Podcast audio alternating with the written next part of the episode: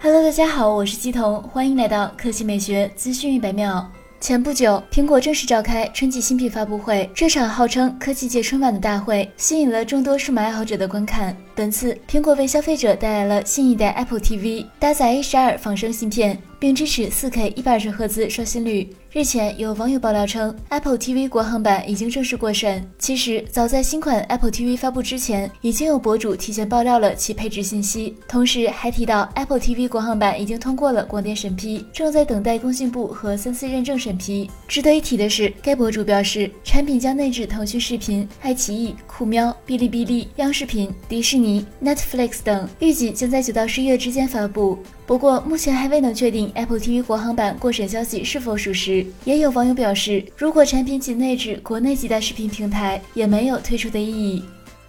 接下来来看罗永浩。锤子科技 CEO 罗永浩宣布成为上汽大通房车代言人。上汽大通为罗永浩提供了 MAXUS 生活家 V90 原厂房车。罗永浩表示，感谢上汽大通提供的上汽大通 MAXUS 生活家 V90 原厂房车，很荣幸成为上汽大通房车的代言人。稍后我将乘坐这辆车，完成我余下的《甄嬛传》之路。作为国内原厂房车的标杆品牌产品，上汽大通 MAXUS 生活家 V90 的宽敞大空间和卓越品质，能让我在《甄嬛传》的路上舒适的休息和高效的办公，更好的完成工作任务。《甄嬛传》大结局之后，我会以完全放松的心情，带上家人朋友，开着这辆房车，吹着牛，弹着吉他，唱遍这片土地的山山水水和角落，弥补我创业这些年的遗憾。好了，以上就是本期科技美学资讯100秒的全部内容，我们明天再见。